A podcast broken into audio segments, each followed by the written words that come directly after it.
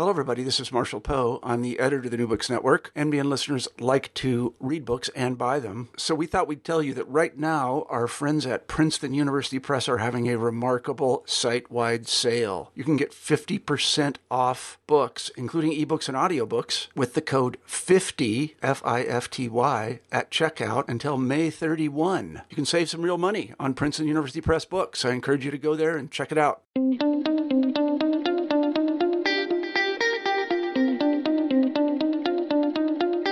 Human beings have long seen themselves as the center of the universe, as specially created creatures who are anointed, as above and beyond the natural world. Professor and noted scientist David P. Barash calls this viewpoint a persistent paradigm of our own unique self importance and argues that it is as dangerous as it is false. In his recent book, Through a Glass Brightly Using Science to See Our Species as We Really Are, he explores the process by which science has, throughout time, cut humanity down to size, and how we've responded. A good paradigm is a tough thing to lose, especially when its replacement leaves us feeling vulnerable and less important. Barash models his argument around a set of old and new paradigms that define humanity's place in the universe. The new emerge from provocative revelations about whether human beings are well designed, whether the universe has somehow been established with our species in mind, the so called anthropic principle, whether life is inherently fragile, whether Homo sapiens might someday be genetically combined with other species, and what this means for our self image. Rather than seeing ourselves through a glass darkly, as he puts it, science enables us to perceive our strengths and weaknesses brightly and accurately at last, so that paradigms lost become wisdom gained. The result is a bracing, remarkably hopeful view of who we really are and can be. David P. Barash is an evolutionary biologist and professor emeritus of psychology at the University of Washington.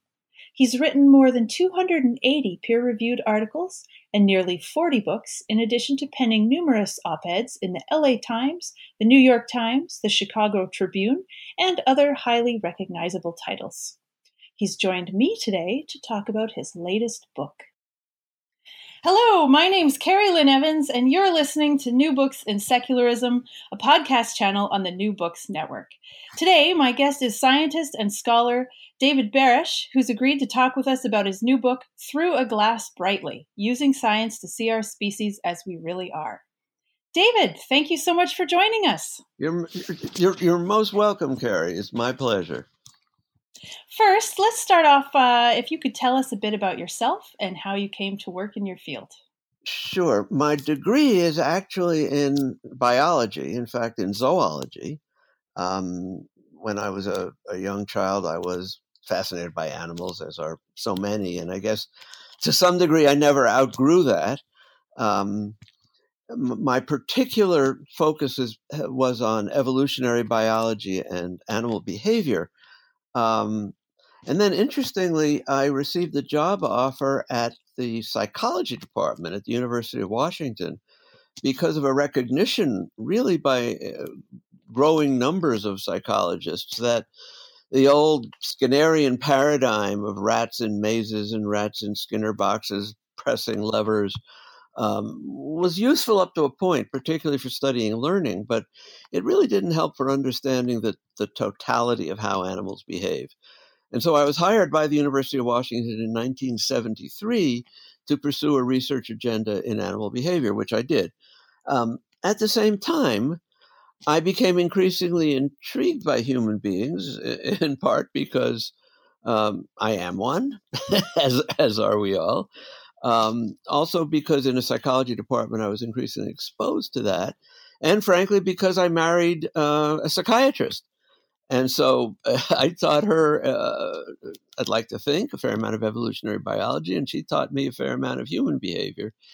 And increasingly, I came to feel, as I still do, that human beings are clearly animals, and that for much of the insights that psychologists and sociologists sociologists and political scientists, et cetera, have been obtaining about humans, they've missed something I think really important, which is the fact that we're also animals and that there's a great deal of commonality between our species and others, and that once we take those really tremendous insights we have into evolutionary biology of other living things, there's absolutely no reason not to apply them to our own species. And moreover, every reason that we should do so. And so increasingly, I have in fact been doing that. Um, and this, this most recent book, Through a Glass Brightly, uh, the, the, subtitle, I guess, says a fair amount using science to see our species as we really are. Um, I'll just mention one other thing. The title comes from a modification of the Bible, actually, from Paul, where Paul says, uh, I'm paraphrasing. He says something like, uh, Now I see through a glass darkly, but then, meaning after he dies, he will see brightly and accurately, presumably, because he'll see God and God will see him. Well, I think the good news is we don't have to wait until we die and may or may or may not see God, but rather we can use science to see ourselves through a glass brightly, and it's damn well about time that we do so. Right. Okay. So, yeah, um, with regard to this book in particular, in two, in the year 2000, you published a book called "The Mammal in the Mirror: Understanding Our Place in the Natural World," and you worked on that with your daughter, uh, Ilona Ann Barash. Um, so, is through a glass brightly an extension of the line of thinking you began with this earlier book? Yes, in a way it is. Um, that earlier book, The Mammal in the Mirror, was mostly concerned with explaining on a fairly basic level um, the, the, some of the fundamental biology that applies to human beings. So it was really an explication of physiology, anatomy, embryology, neurobiology, viruses, bacteria, all those biological things that make human beings.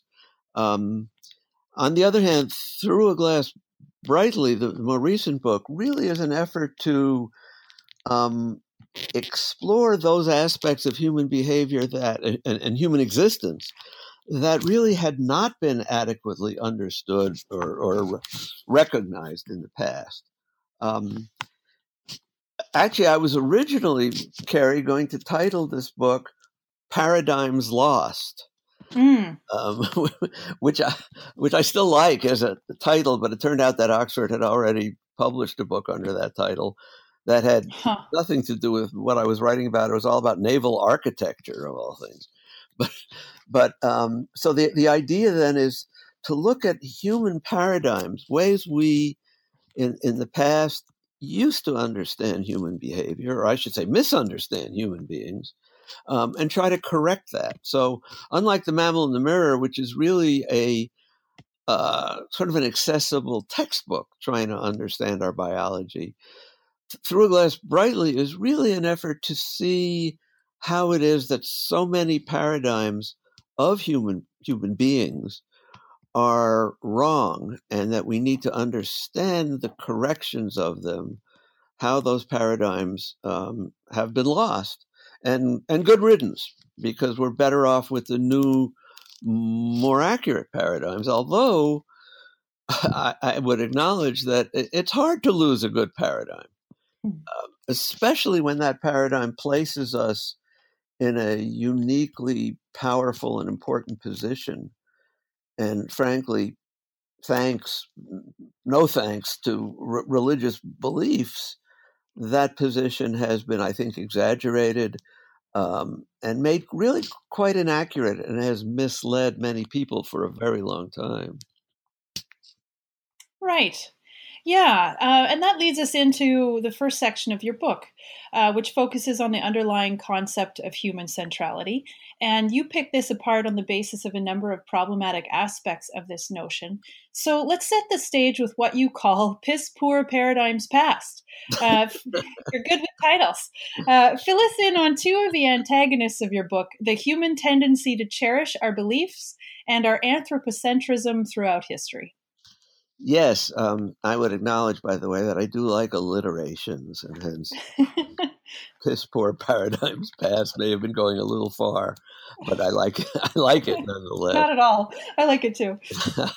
well, I think if we're looking first, let's say at at the at the uh, the human tendency to not only cherish our beliefs, really, but to see ourselves as very much the literal central factor in the universe, literally astronomically the center of the universe.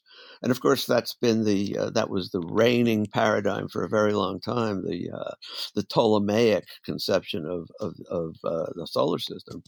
Um, one of my favorites here, and I think it, it exemplifies a lot of this thinking, was a 16th uh, century astronomer named Tycho Brahe, who was actually one of the great astronomers of all times. He was the best, the finest uh, naked eye astronomer, astronomers before the use of uh, telescopes. And he was remarkably effective and efficient in trot, uh, p- plotting the uh, very precisely the existence of stars uh, and planets. And one of the things he found out, and I think this is a wonderful story about Brahe and about science and about the way the human mind works. What, what, one of the things he found was that the five known planets of the day um, Mercury, Venus, Mars, Jupiter, uh, and, and Saturn all, in fact, circled the sun. So he actually went was before Copernicus in this recognition, and he couldn't deny that. That this is his empirical findings demanded that. So he developed a model in which those five planets, in fact, circled the sun. But, and this is where I find it especially fascinating, he couldn't let go of the idea that the Earth is still the center of things. So he had that system, the sun with those five planets, going around the Earth. And, and I, it, it was, I, I, I, call this Brahe's blunder. Um, but what I find particularly intriguing here is that I think it's a metaphor of what many human beings have done. They accept if they have to, if the empirical evidence is scientific evidence is just so strong it can't be denied. They accept what they absolutely have to, but typically only on the periphery of their thinking. They still retain at the core that which they really want to be true. And so in Brahe's case, it was that the Earth still is the center of things. Okay, those other things, the sun and those other planets go around, or the, the, those other planets go around the sun, pardon me. But that whole stuff, all that still goes around the Earth. And I think that's a, a fascinating example of a paradigm in which people, if they have to, if absolutely forced by scientific facts, they'll grant a little bit here and there, but they'll still retain their core beliefs and often those core beliefs involves hum, human being centrality. And just one example of this outside of astronomy is um, evolution. Uh, more and more people, even special creationists, even many religious people, feel incumbent upon them. They really can't deny the existence, say, of the evolution of antibiotic resistance. This has been demonstrated over and over again um, even farmers who are often in the rural world uh, opposed to evolution. They don't believe it, but they know darn well that various pests evolve resistance to antibiotics, as do uh, pathogens, say to penicillin. Um, so they'll accept that, but they won't accept the uh, equally obvious evidence that people also evolved. Evolution is not just something for for uh, insects or or uh, bacteria, and so again, I think that's a fascinating example of a um, paradigms past where people grudgingly give in to science, but they still often retain. Uh, a belief in that which they still want to be true, and the very specialness of human beings, the notion that we are uh, the cro- the products of special creation that we're chips off the old divine block. People have a heck of a time giving off, g- giving in on that. Um, and of course, evolution itself would be another example of that. Those who who absolutely refuse to accept the reality, which we absolutely know now. If we know anything in science, we know the reality of evolution, but they still cling to special creation. Um, in the United States, something like forty-four percent of people believe in evolution of people, and the other 56% don't. So we've still got a long way to go. Hmm. Yeah. You also talk about uh, something you term mottocentrism, which is uh, a psychological phenomenon we're susceptible to that's similar to anthropocentrism in some ways. Can you tell us a little bit about this? Sure. Now, anthropocentrism is well known. It's the phenomenon of seeing human beings as the s- s- central um, figures in the organic world, relating everything to human beings. Um, I think there's another term that I, I introduced in this book uh, that I call mottocentrism, and that is comparable in some ways to anthropocentrism. It's it's the basic notion that that the way things are at this moment in time is unique in the history of the world. That whatever we're seeing, what we're observing, what's happening now, has somehow never happened again. Um, are there any number of examples of this? I guess one is the notion that children are uniquely out of control. They don't listen to their elders. We've got big troubles. We've never been here before. Well, of course, we, we have been here before. Uh, you can go back to the Greeks and complaints about exactly that. So, again, just like we tend often to see human beings as the biological, theological center of the world, there are many people who tend to see the times they're living in now as the chronological center of the world. Things have never been this way before. Um, I would add one, th- and I, I, think that's a problem. Um, I think it, it, the problem being that it gives us a unique status in the world. On the other hand, I think a real problem here as well is that to some extent, what I call moto motocentrism, I think, really is unique uh, in some ways. Uh, many biologists now, geologists, are recognizing what they call the Anthropocene, the time when human beings are uniquely responsible for major changes in the world, and most of them not changes for the better. So I think there is some truth to the moto set, what I call the um, the moto centric idea or notion that things are special, particularly with regard to um, human threats, namely global climate change and nuclear war. Those are two things that really do threaten not just human life on Earth, but all life on Earth uh, in a way that I think really has not been threatened before. So, in that regard, I believe that motocentrism probably is accurate.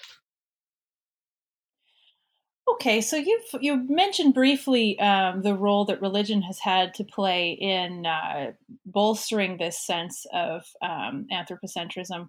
Um, so tell us how that age-old question of the meaning of life is impacted, for example, by the notion that we are not divinely created favorites of God.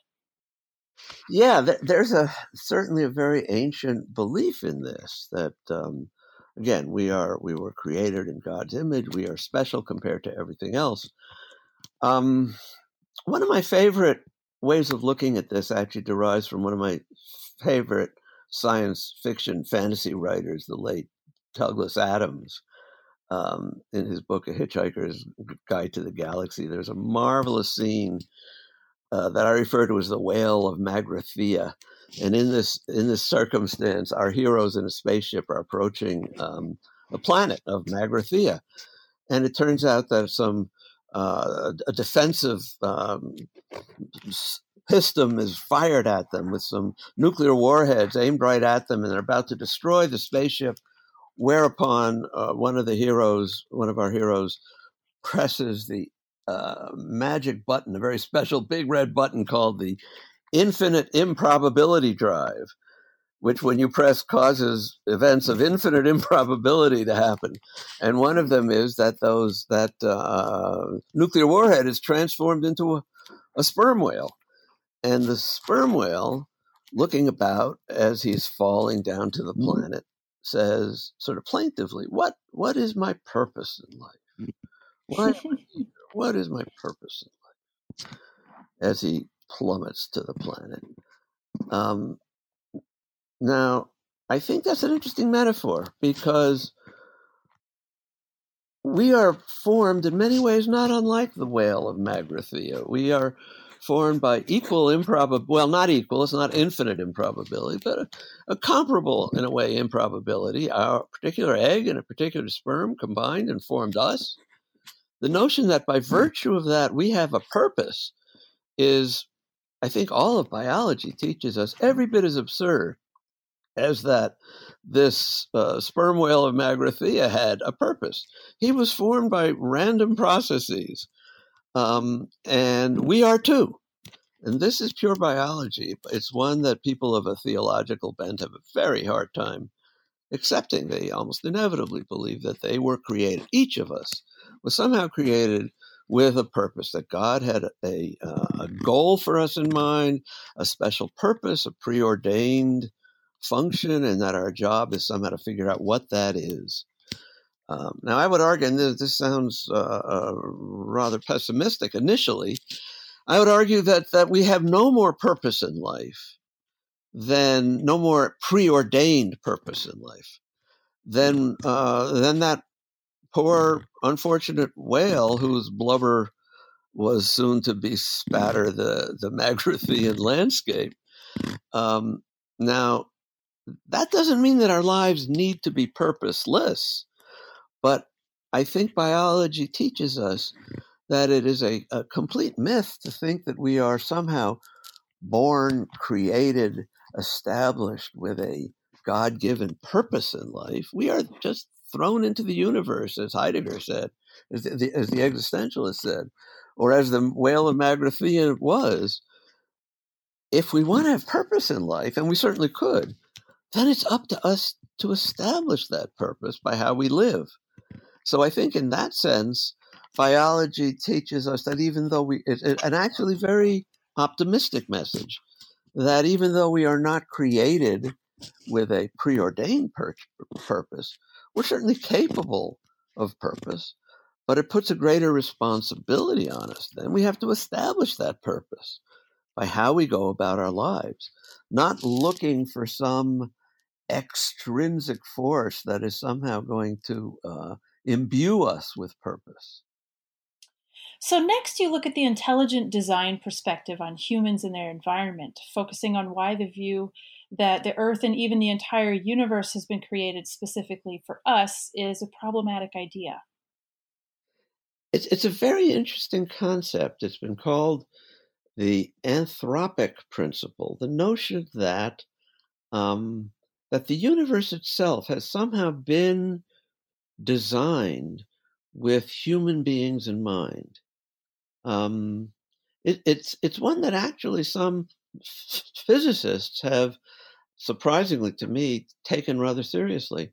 Uh, and the basic argument derives from this: the, the, the observation that almost any change in some very uh, even a very precise change in some of the um, physical parameters of the universe would cause dramatic changes, changes, really minor changes in the um, electric charge of uh, protons or in the mass of an electron. Um, or in the speed of light, or any number of things. If these were just a little bit different, the universe would be entirely different and quite likely would not permit human beings to exist. Just another example, for instance, if the if the uh, expansion of the Big Bang was a little too fast, everything would have expanded completely isolated from everything else, and the universe would become uh, sort of ethereal, and there'd be no room for humans to evolve. Or if the Big Bang was not quite strong enough, by just a little bit, everything would have recollapsed um, into something analogous, analogous to a huge black hole, and again, we wouldn't exist. So there are people, particularly theologians, who use this as an argument for God. Um, the, the, notion that God is some sort of divine dial twiddler who who arranged everything to be just as it had to be for for, for human beings. It's an interesting argument. Um, I don't believe it for a minute, but um, I think there's some comments that need to be made on this. One of them this may be obvious, is even if there was a divine dial twiddler, which I don't believe for a minute, why should that necessarily have been done for humans? Maybe it was done for wombats. Um, or or for or for um, vampire bats. We are just one of many creatures in the world that exist. Uh, b- beyond that, um, it's interesting to imagine. I think there's some real logical problems with this so-called anthropic principle. Uh, instead of anthropic, we could maybe look at a puddle-thropic principle. Imagine a puddle who looked around one day and said, "Wow, isn't this amazing?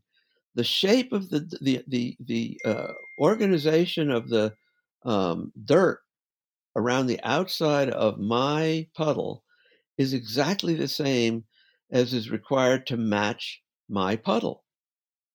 That must mean that God has designed the design of puddles to fit exactly me. Um, I think there's a logical problem here. Um, and there are other logical problems, not least of which is if, of course, if the universe was not the way it was and we did not exist, then we wouldn't be around to congratulate ourselves on the fact that we must have been the ultimate um, goal of making the having the universe be the, the, way it is. And and yet another one here. Um, I think there's a logical problem about the probability before and after events. Um, if you were to lay out a deck of cards, um, what's the probability that the way those cards were laid out, 1 to 52, would have been exactly the way it, it actually did come out? Well, the probability would be 1 in 52, the first one, times 1 in 51, times 1 in 50, going all the way back. The result would be uh, something like 1 followed by 60 zeros, the probability that you would lay out the cards just that way. And yet, that's the way they were laid out. Okay? With this astoundingly low probability, probably lower than the um, large than the number of subatomic particles in the universe. So incredibly unlikely that you would lay out the deck of cards just as you did. But they had to be laid out some way. And so the way that they were laid out is the way that permitted us to exist. Had it turned out some other way, we wouldn't exist. And so we wouldn't be around to congratulate ourselves on that. Um, there are, I think, other arguments against against the um, anthropic principle. Um, one of them is more more intriguing, but I think harder yet to believe is the so-called the multiverse notion that many physicists are coming up with now. That our universe is just one of a infinite number of other universes, and we happen to be in the one in which we happen to exist. Um, I have a little trouble with that one. That that seems to stretch credulity, but I'm not a physicist, so I don't know. But in any event, I think I think that my my uh, uh, baseline feeling here is that the anthropic principle, the notion that we have been, or that the universe has been designed just for us, is is yet another example of a, a mythology that makes us seem much more central to the universe than in fact we, we really are. Okay, let's turn to the concept of the separate self. You talk about how recent biological discoveries are actually reinforcing ideas that Buddhists have had for a long time that our sense of being unitary entities, uh, entirely distinct from our environment, is actually mostly an illusion. And if I rec- recall my biology readings, I think uh, this has to do with the microbiome and more. Do you want to tell us about that?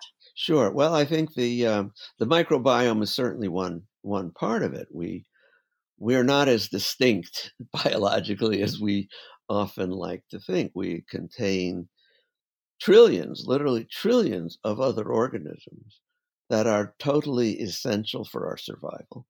Um, moreover, we interchange with our environments all the time. Our pores, for instance, don't, and our skin doesn't separate us from the rest of our environment. It joins us to it. We're not scientifically demarcated from the rest of the world. Um, things pass in and out. Oxygen comes in, carbon dioxide goes out, food substances go in. We poop the material, a lot of that material out again. We're constantly exchanging nutrients, oxygen, carbon dioxide. When we die, our molecules and atoms are recycled. Um, and this doesn't just apply to people. Ecology as a science has really as its basic underlying principle that the separation of organism and environment is itself really artificial. Um, you can't study North American bison without studying the prairie. The bisons produce the prairie, the prairies produce the bison. There really is no clear cut distinction between them. Um, snowy owls and the, the northern tundra, um, any number of things like that. Um, human beings like all other living things, are not like uh, apricots, for instance, with an outer substance and then an inner uh, nut-like thing that is really us. Uh, with this, this somehow distinction between the, the, between the us and the rest of everything else. Um, it's we're we're more like um, onions, if you will. Uh, you can peel away onions and as you keep peeling, you don't get a hard core in the middle. You get the other side, and then you keep on going out on the other side. Um, we're more like, if you will, um, uh, whirlpools in water, where the whirlpool itself appears to exist, our bodies, for instance. But it's constantly changing. Substances coming in and out. There's no whirlpool that exists independent of the water that flows through it. And ecologists know more and more uh, that there really is no human body or, or other animal body that exists independent of the flow through of all other living things. This is very close to the conception of uh, uh, ancient and modern Buddhism. Um, now, Buddhists aren't fools. They know we have bodies in that sense of individuals. Uh, when, when the Dalai Lama flies to a meeting, his butt occupies a seat. He has to buy a ticket, you know. Hmm. Uh, there are bodies, but those bodies constitute many ways an illusion, or at least the illusion of isolation. And um, as I said, ecologists are especially aware of that. Um, g- geneticists are too. I mean, our bodies don't last very long. The genes go on, genes can get passed from one generation to the next. But of course, even the genes change and interact with the environment all the time. And so that that notion that we exist as a absolute separate self is not only incorrect, but it's actually quite dangerous because I think it gives us the sense that we can destroy in many ways our environment without realizing that, at a literal sense, we are destroying ourselves. Hmm. All right, let's move now to the second part of your book, where you focus more on how human nature has been shaped by evolution. Um, you argue that this perspective can show us how connected and continuous we actually are with all life forms on Earth, which is kind of what we've just been talking about. Um, and you start with the question of intelligence. It used to be thought that we were the only species on Earth capable of thinking. what does the contemporary science tell us? Well, it tells us something very different. Um, in the early days of ethology, the um, biological science of animal behavior, um, it was considered really a a, uh, a, major sin, if you will, to engage in um, anthropomorphism, in the notion that we can understand other animals by applying our own human inclinations and behavior patterns to them. We were supposed to look only at what animals did and never concern ourselves with what's going on inside inside the animals' heads. More and more now, however, this has been replaced by what in ethology is referred to as cognitive ethology, the recognition that animals engage in all sorts of complex cognitive processes. We are not in any way alone when it comes to the ability to do this. Uh, I'll give you just a few examples briefly. There's a there's a wonderful dog named Rico uh, who was studied uh, very intensely, and the results were so fascinating that they were reported in the journal Science. Um, now, it turns out, for first thing, Rico knows almost 300 different words, each for distinct objects. So you, yeah, you, you ask him to get a particular object, and you have the pile of objects in front of him, and he'll get the one you ask for. Um, what's more remarkable is this experiment. There were um, eight objects, maybe seven, I can't quite remember now, um, were placed in another room, of which he knew all but one. He knew the names for all, all but one. Then the experimenter would say, "Okay, Rico, go find the um, the widget." And Rico would know all of these objects, except he wouldn't have the slightest idea what a widget is. He'd go into the room, he'd look around, and he'd come back with the widget. And this happened over and over again. Now, stop and think about that, as Rico evidently did. How did he solve that problem? I don't see how he could have done it, and the experimenters agreed, other than by saying, well, let's see, this is a little toy fire truck. That's not a widget. This is a teddy bear. I know that's not a widget. Now, here's something. I don't know what it is. It's the only one I don't know what it is. So that must be a widget. So he brought, he brought that one back. Now, that's a really complicated intellectual process. Um, it's actually comparable to something that a three year old child would, in most cases, not be able to do. You got to be four or five, as it turns out. I'll give you one other example, so as not to go on too long. The the the renowned uh, African gray parrot Alex, who is unfortunately now deceased, uh, was remarkably uh, uh, capable of highly elaborate cognitive feats. It's a, an example. He would be presented with four objects. Three of them were green and one of them is red. And he'd be asked, All right, Alex, what's different? And he would pick up the, the red one. Then he'd be given um, three hard objects a key, a coin, a little bit of wood, uh, and also a cotton ball.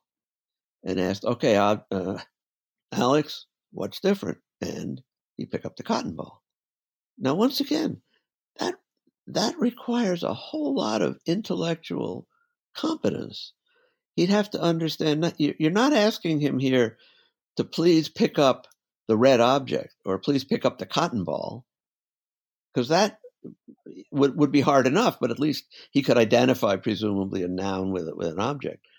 But he's asked to deal with a concept difference uh, that's pretty intellectually sophisticated.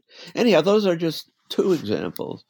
And as biologists now, we have a whole array of them so that uh, to maintain that somehow um, human beings are unique in our cognitive complexity, our ability to solve difficult cognitive problems, is just not true.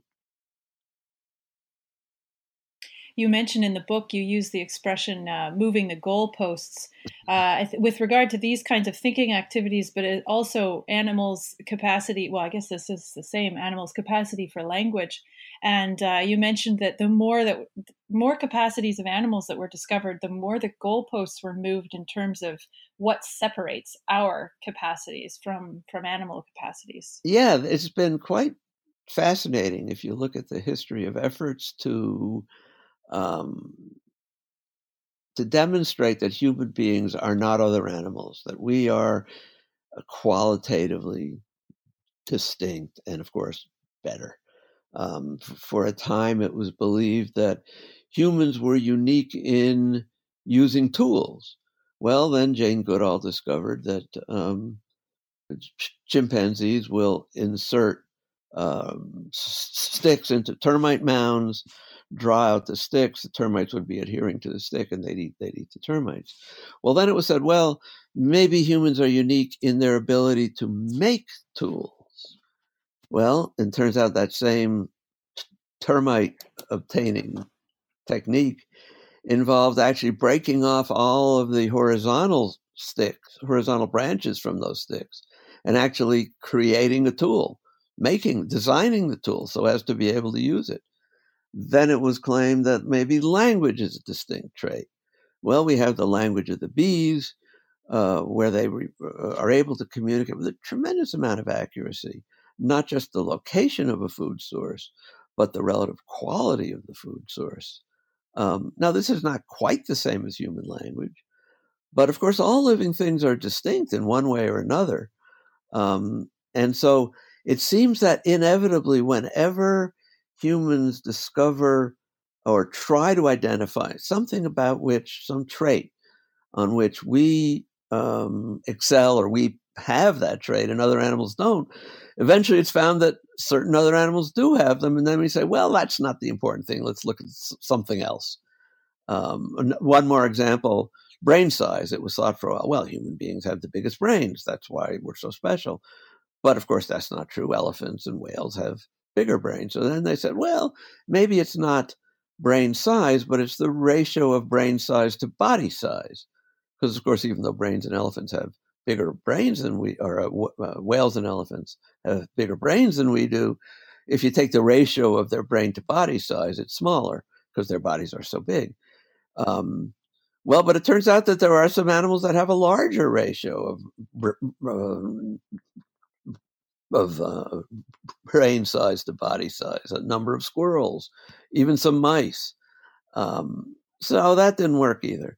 Uh, then it was thought, well, maybe we should look at the metabolic energy expended in brains compared to the rest of the body. And so it goes on and on ad infinitum. Whenever animals are shown to be comparable, or in some cases even to exceed human beings, uh, usually with regard to some intellectual or cognitive capacity. Uh, the, the, experts who are trying to mm, emphasize human uniqueness and specialness will then say, "Well, let's move the. We have to move. We have to move the goalposts. We have to look at something else. We have to make it harder." Now, there's no doubt we're special. We, you and I are having this rather elaborate conversation. We're using we're using computers to communicate. We write we write um, symphonies, etc. So we're, we're clear. We clearly do things other animals don't. But of course, animals do all sorts of things that we don't. Bats use echolocation. Uh, honeybees can s- see things in the, in the ultraviolet, um, and so every species is unique in one way or another. And I don't really mean to diminish or argue against the uniqueness of humans, but rather the notion that we are so unique, and by virtue of our uniqueness, we stand as being qualitatively distinct from all other living things. They're all animals. We're people. We have a soul somehow by virtue of that information. They don't. And where I think that's particularly dangerous is that's given us permission to abuse, take advantage of other living things in a way that's immensely hurtful. Hmm. You also use uh, an evolutionary perspective to break down some of the um, characteristics that maybe are, well, no, not entirely unique to humanity, but um, uh, you talk next about the relationship between parents and offspring, mm-hmm. and uh, there's a contribution made by Robert L. Trivers. Trivers. Triver. Uh, yeah. Okay, and and what he talks about in terms of understanding the conflicts between parents and offspring through the lens of evolutionary biology, because he argues that there's more to a tantrum than just children being primitive and badly behaved creatures until they grow up. So, how does evolution figure in here?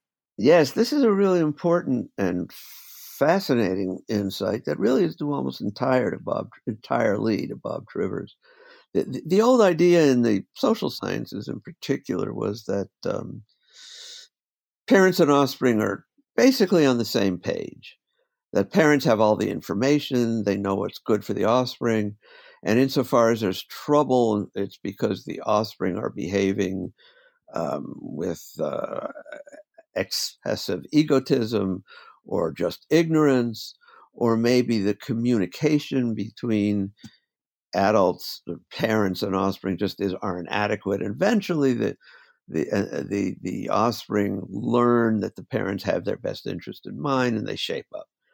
Um, but that the any areas of dispute or conflict between them is really due to a failure of communication.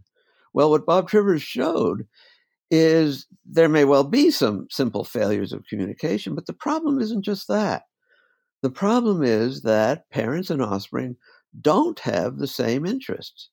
Now, a superficial view of evolution or just the way animals and humans work would suggest that they do. After all, we have genes. The reason we reproduce biologically, evolutionarily, is to promote our genes, to get our genes projected into the future in other bodies, namely the, the bodies of our offspring. But what that leaves out is that the genetic similarity between humans and their offspring is only 50%. It's not 100%. And so when we look at um, successful reproduction as a way in which parents get their genes projected in the future, which, which it is, that's really looking at the glass half full. It's not looking at the glass half empty, the 50% of genes that humans, that adults have that, that the uh, offspring don't, and vice versa. Um, so what happens, and what Bob emphasized, is that offspring, because of that disconnect that um, uh, of, of one half, offspring devalue or selected to devalue parental cost by a factor of one half. To say that less technically, uh, what that really means is that they're only one half as interested in parental fitness as the parents are. And so um, uh, offspring are, in a sense, genetically programmed to want twice as much in the way of investment as the parents want to give because the parents are in a position to be able to invest in yet other offspring. They don't have all their eggs in most cases in one basket. Um, or another way of looking at it, um, each offspring would be only one half related to its full sibs if its parents were to reproduce again. But it's 100% related to itself. And so it can be expected that you would get rivalry between offspring and other offspring and their, and, and their siblings because they're more interested in themselves than they are in their sibs. It's, it's that simple in many ways. Um, and also, they would be likely to uh, to be uh, in disagreement with their parents about how much parents should invest in their sibling as opposed to in themselves. They would like on, I mean, it seems a little weird to quantify it this way, but I think we can do that. That in some sense, offspring would like twice as much invested in themselves as they would in their sibling. Um, yet the parents insofar as they're equally related to both of their offspring, would be inclined to invest equally in both. So there's a, a significant uh, opportunity for disagreement.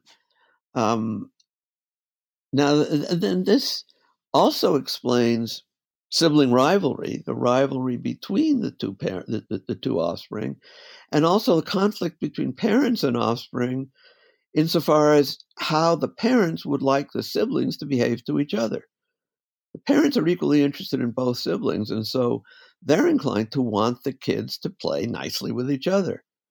Um, the offspring are also inclined to play nicely, but they're less inclined than the parents are because they're twice as interested in themselves as there are in the in the in the sibling. So the the uh, one of the bottom line issues here is that when offspring, friends, you raise the issue of of um, uh, tantrums, which I did discuss in the book. A tantrum, if you look at it in that way, is is really, I think, a way in which offspring attempt to manipulate the behavior of the parents so as to get more than the parents are inclined to provide.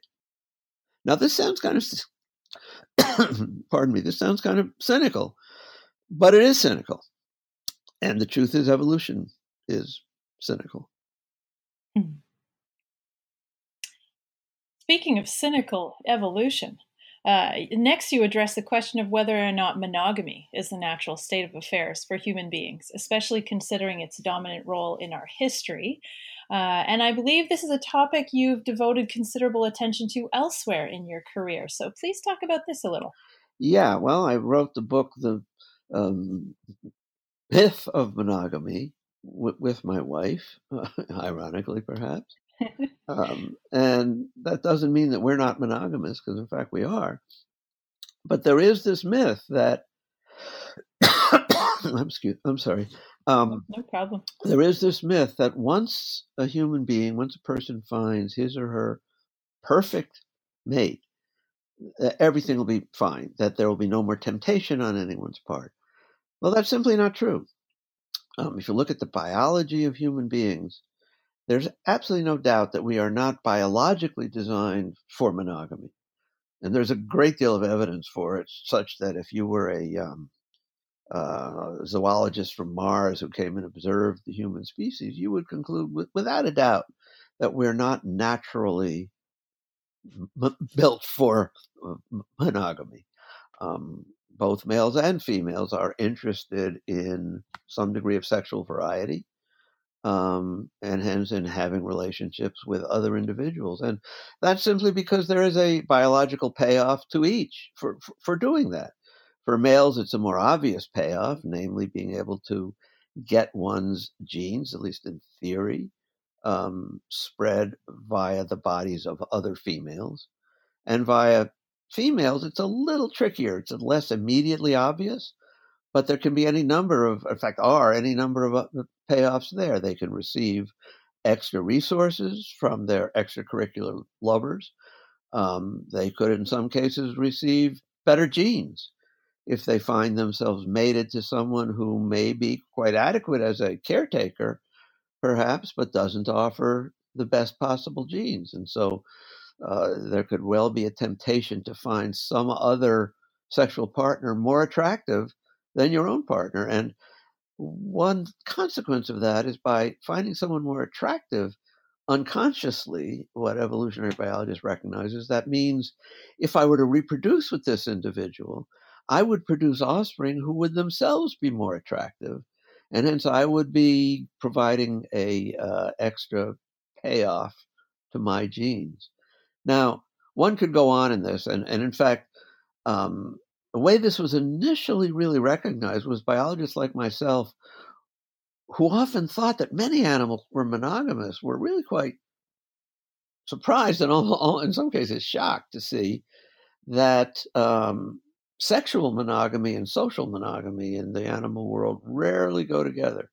Even in birds, which we had, which many species we thought that that um, they were not only socially monogamous, one male, one female rearing offspring, but sexually monogamous too. And yet, when we began to apply DNA fingerprinting to the offspring, we found that, uh, again, depending on the species, from 10, 20, some species, up to 60% of the offspring were fathered by a male who was not the social partner of the female.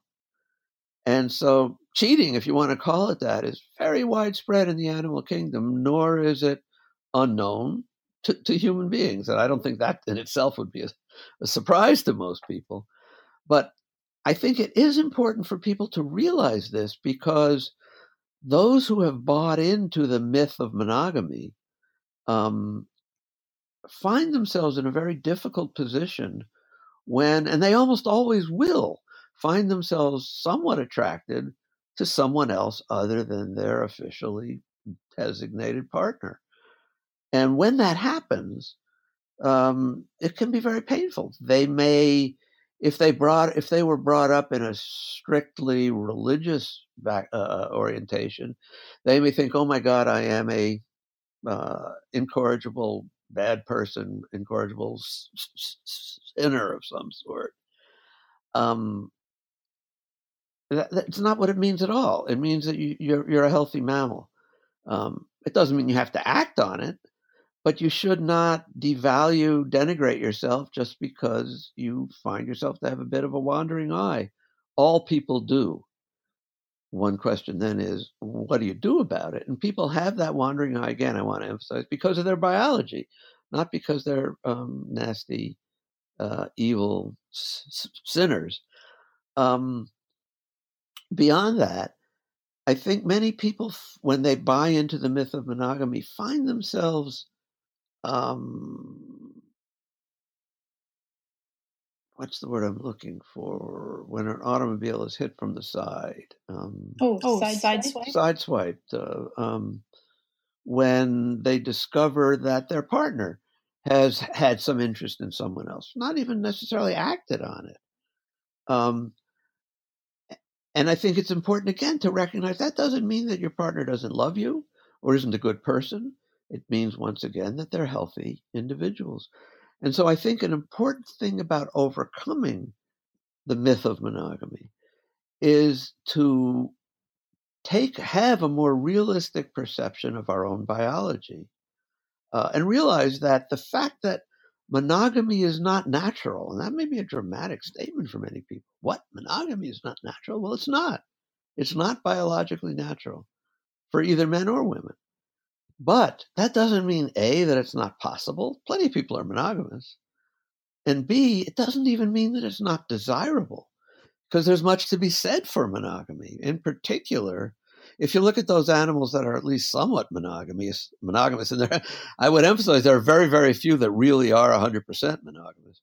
Um, you could almost count them on, on one finger, on, not one finger, on the f- f- fingers of your hand.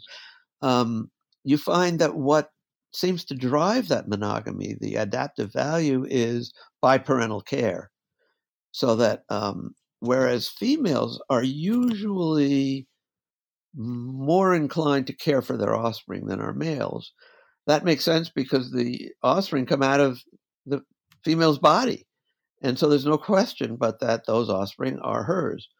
The male, on the other hand, has to rely on the female. Uh, there's that old saying, mommy's babies, daddy's maybes. And so, w- one payoff of monogamy is insofar as monogamy is really maintained, it increases the chances that not just the female, but the male as well will be actively engaged in the care of the offspring. And that can be for the adaptive value of the offspring for sure. I mean, e- even though we know that it's possible, say, in human beings for a single parent to, to rear offspring, it's hard um, human beings are very helpless at birth. They need all the help they can get. And so, if you could have two parents helping, it, there's an advantage all around. Um, and monogamy is one way of increasing the chances of having biparental care, having a commitment, not just from the female, but from the male as well. So, the bottom line here again is that monogamy is not natural, but it is possible. Um, it may even be good, but knowing that it's not natural, the the the um, the, the way that can help us all is by recognizing that we almost certainly will have to work at it.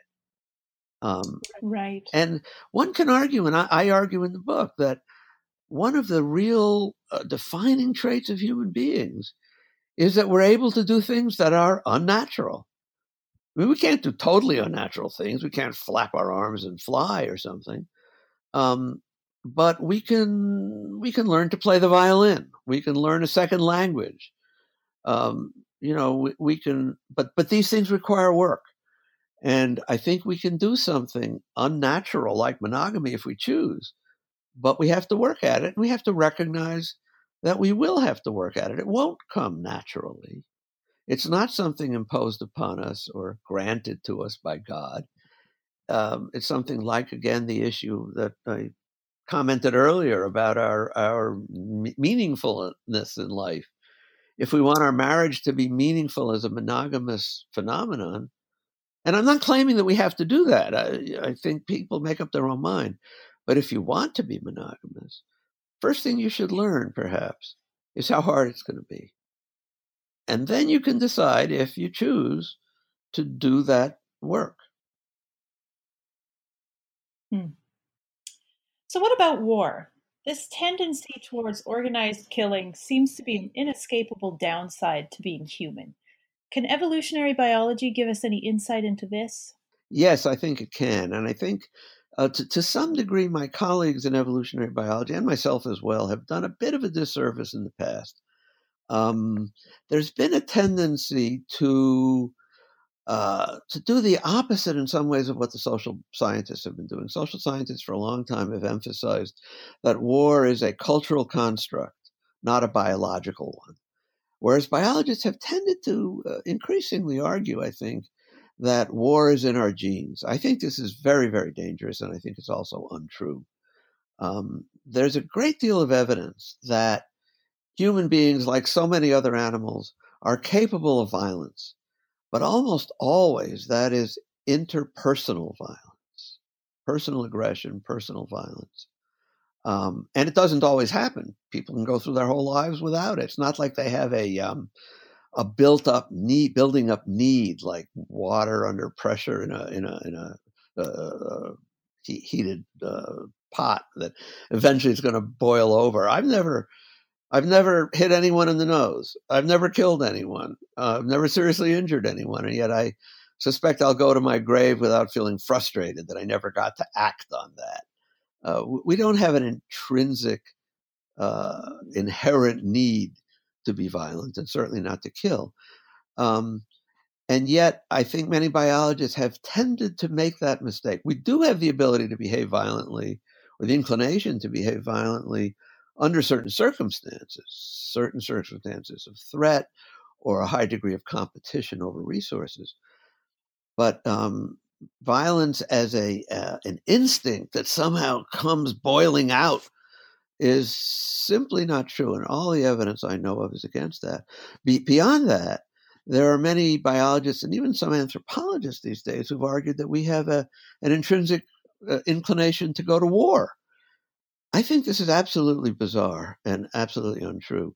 There are many, many, there are many human societies in which there is a lot of, it's not really war, it's sort of intergroup conflict, much smaller numbers, much less technology. Um, but war itself really is an elaborate cultural tradition, and it's a very recent one. Um, not, not, I don't mean last month or, or last century. It's been around five to 10,000 years. That's a long time, but it's not a long time in evolutionary history. And so the notion that we have been primed or prepped through our evolution to engage in war is um, really entirely unjustified. And uh, moreover, and, and, the reason I get particularly agitated by this is because um, I think it is a very dangerous notion because it tends to justify uh, the use or the development of human war machines. Um, the, the whole military uh, development on the part of many countries is supported by the belief that human beings are warlike, war prone, it's in our genes, it's instinctive, so we gotta be there because even if we don't feel that way, others do. Um, I'm reminded of the really important statement of um, suggestion by the late great Carl Sagan, who said that um, extraordinary claims require extraordinary evidence. The notion that humans have an instinct for war is an extraordinary claim, and it's moreover an extraordinarily dangerous claim and it requires extraordinary evidence. And that evidence simply is not there. Uh, once again, just to be clear, there's plenty of evidence that humans can behave violently, even homicidally, but overwhelmingly, this is individual. Um, it's not a war phenomenon. War involves, first of all, a lot of boredom. There's a lot of hurry up and wait. There's a lot of complex rationality behind the designing of weapons when modern people go to war, they don't do it overwhelmingly. They don't do it in a, a paroxysm of rage and instinctive need.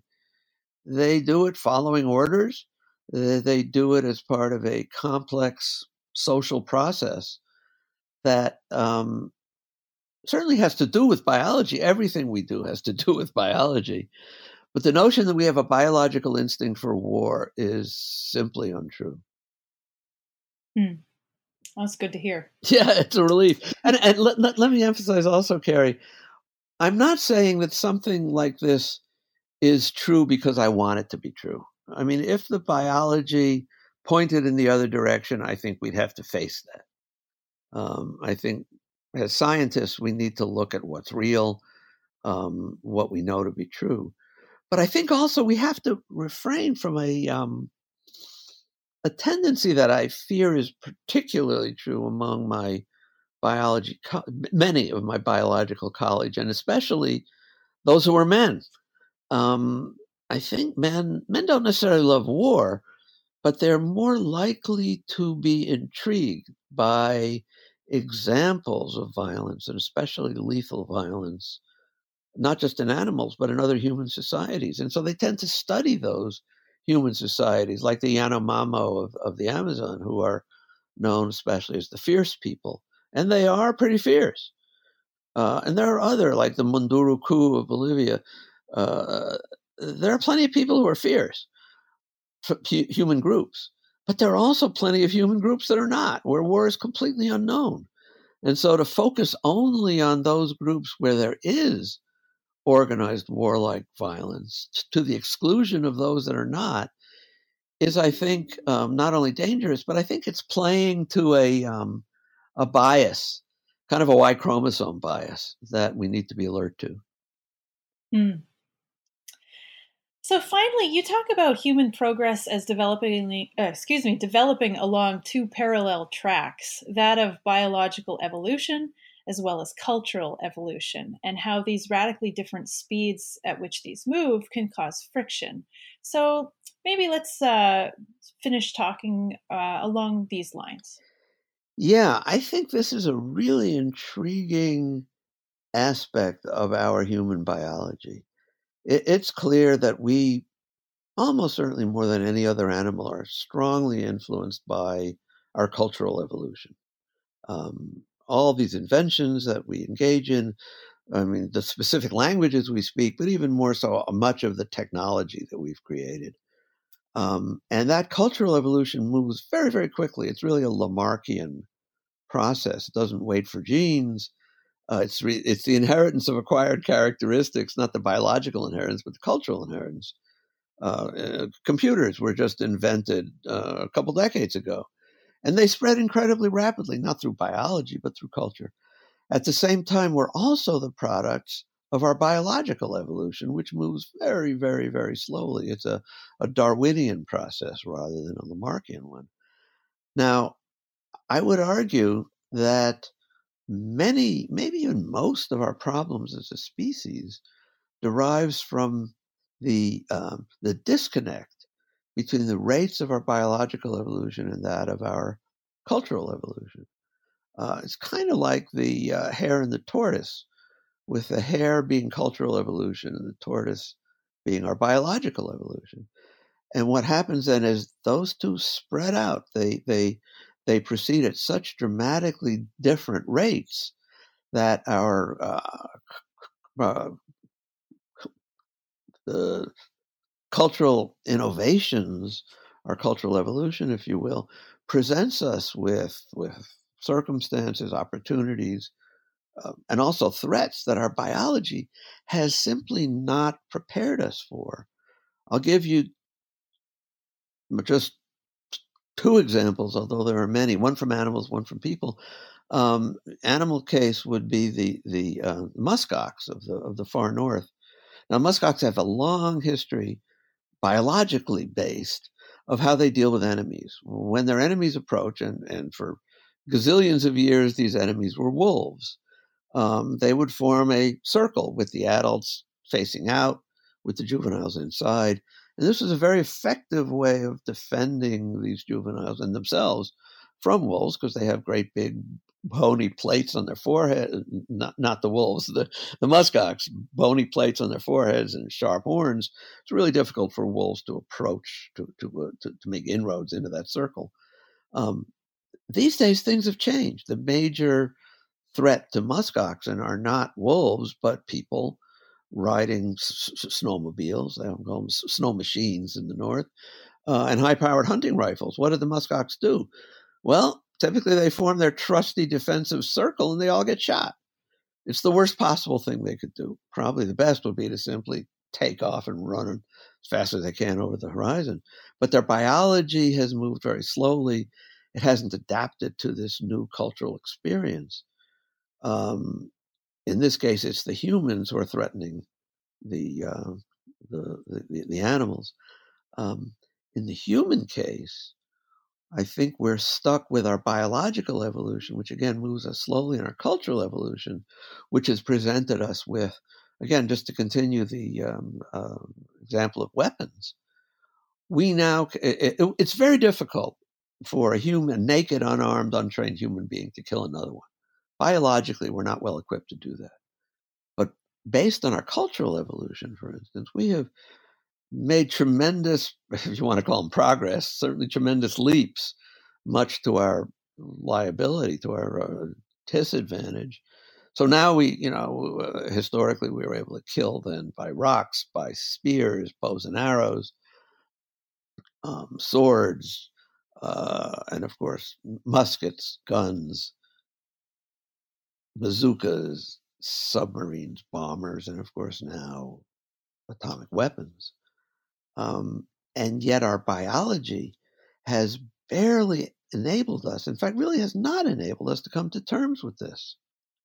And um, I think we endanger the planet, we endanger ourselves, all other living things, because of this uh, disconnect.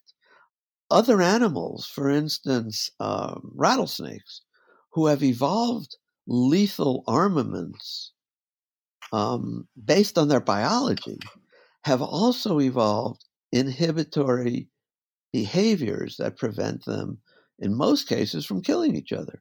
Turns out if a rattlesnake bit another rattlesnake, it would kill the, the that animal. Um, and so what rattlesnakes do is they press up against each other when they're fighting, and the one who wins is the one who pushes the other one over, and the loser slithers away. Um, we don't have those automatic inhibitions. So we've created the ability to kill each other in ways far more effective than rattlesnakes. But because this has occurred by a, this rapidly rampaging, hare like cultural evolution, our biological evolution has really been left in the lurch. And, and so, as a result, we're stuck with this ability to kill ourselves, to destroy all sorts of things, maybe even life on Earth, without the inhibitions that even a rattlesnake has. And so I think this is a tremendous example of a problem where our biological evolution and our cultural evolution are dangerously, dramatically, and dangerously out of sync. I think this is in some ways the greatest single problem that human beings face. And it, it doesn't only apply to violence and the use of weapons. I think it applies to problems of overpopulation, of alienation from a world, an artificial world, increasingly artificial world that we've created, for which our biology makes us uncomfortable. Um, a whole array of things um, that are real challenges, all of which again bespeak the fact that human beings are not above the natural world, but rather, in our case, much, even most of the dangers we face are because of the fact that we are one foot in a purely biological natural world or Darwinian evolution, and the other foot in a rapidly moving cultural world, world of cultural evolution. Um, and we're being stretched and threatened in ways that are really, really worrisome. I don't mean to end on such a unfortunate note because I think let, let me just conclude here by saying that I think that there really are a lot of possibilities. Human beings are the most um, adaptive living things on Earth. Um, and if I may give a, um, a, little story that I like, it's not just a story, I think it's true, that provides a certain degree of optimism. Um, I don't know how much you, Carrie, or your, your, your listeners have ask yourself this very simple question Why is it that human beings, smart as we are, have a hell of a time being toilet trained? Um, you know, it takes us three, four years sometimes to be toilet trained. Whereas a dog or a cat, by every criteria less smart than we are, can be toilet trained in a weekend. Or sometimes they don't even require training at all, they automatically pick it up. Well, why is that? Well, if you look at our evolutionary history and that of dogs or cats, they're really quite different. Dogs or cats evolved in a a simple, ground based, two dimensional world um, where it's clearly not in their evolutionary interest to foul their own dens. And so they learn very, very quickly not to do that. Well, humans are primates. We, we evolved in the trees. well, if you, if you evolve, you live up in the trees, you don't have to worry about where you poop or pee. I mean, you know, that's a problem for those poor unfortunates down, down on the ground. And as a result, it's really hard to housebreak a monkey or an ape uh, or a, chimpanzee. It's one of the many. There are other reasons too. Right? It's never a good idea to have a non-human primate as a pet. You you can't housebreak them. You you can't leave them alone in your house, and it's certainly horribly cruel to keep them in a cage. Um, okay, so we have that problem. We're primates. that We don't lend ourselves. We don't readily become housebroken. And yet, does that mean that it's hopeless? That our biological uh, um, background has so uh, negatively predisposed us to our culture and houses that we're in big trouble? Well, hardly. You know, um, just look around you. I, I would submit that everyone listening to this podcast is housebroken, toilet trained. And so we should celebrate that. You know, the fact that a primate can become toilet trained. So the fact that that can happen, that we can overcome some of our biology in the interests of our uh, of our interest, of our long term interest, um, is a very encouraging thing. I think. Uh, I guess I would end by suggesting that a species that uh, primate species that can become um, toilet trained maybe someday can become planet trained too. Well, I like that a lot. Thank you. uh, so, David, I've taken up a lot of your time. I want to thank you so much for agreeing to come on the show. Before we go, though, can you tell us what you're currently working on? Yeah, well, actually, I'd be happy to, and that relates in some ways to the uh, example I just talked about. I'm not going to write a book about toilet training, although I've had a fair amount of experience with it with my children, um, who are now having that experience with their grandchildren, with my grandchildren. But um, I am very concerned about our tendency to destroy the world. I feel that our the, the long term prospects of human beings in this planet are not very good not just because of global warming and other things, but particularly, frankly, because of the dangers of nuclear war. And I'm currently working on a book about deterrence, deterrence theory, which is the primary excuse for the maintenance of nuclear weapons.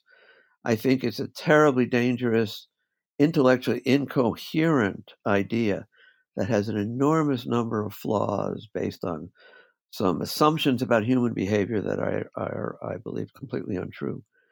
And so I'm working on an analysis, a very critical analysis of deterrence, in the hopes that it may contribute in its own small way to pulling some of the uh, structural supports out from under the current nuclear w- weapons reg- regime that is so dangerous, especially in the United States and to a lesser extent, perhaps in Russia. Hmm. Okay. Well, do definitely consider coming back to us uh, and talking to us to us about uh, that new book when it comes out. I'd be happy to do that, Carrie. Fantastic. Well, thanks again for being on the show. I really enjoyed your book. I was so glad to have the chance to chat with you about it in person. You're most welcome. And, so I want to add, Carrie, that it's it's just wonderful. I've had a number of uh, interviews of this sort, and it's wonderful to talk with someone who actually read the book. Oh, hey. My pleasure. The pleasure was all mine. all right. Well, thanks for that. Goodbye. Goodbye now. I want to thank you for listening to New Books in Secularism, a podcast channel on the New Books Network. Once again, I'm Carrie Lynn Evans, and I've been speaking with David P. Barash about his book Through a Glass Brightly Using Science to See Our Species as We Really Are. If you enjoyed this podcast, please write us a positive review on iTunes, post us about us on social media, or tell a friend. The New Books Network is a not for profit organization, so all the buzz you can help us generate goes a long way to supporting this work. I'm also interested in hearing from you about your thoughts on this podcast. My question for you this week is about whether Barash's book makes you feel any differently about your place in the universe. Do you think that vacating the spot at the center of the universe would make you feel any better about it, or worse? Hit me up on Twitter and let me know what you think. You can find me on Twitter at Carrie Lynn Land. That's at C A R R I E L Y N N L A N D. Also, I'm looking for a co host for this show. Contact me with any questions or interests you might have about that, and contact us if you have a book you'd like covered on one of our shows. You can find out uh, the network's contact information on our website, newbooksnetwork.com. Also, be sure to like the New Books in Secularism channel on Facebook and Twitter, where you'll see every time we post a new interview. Goodbye until my next conversation about new books and secularism.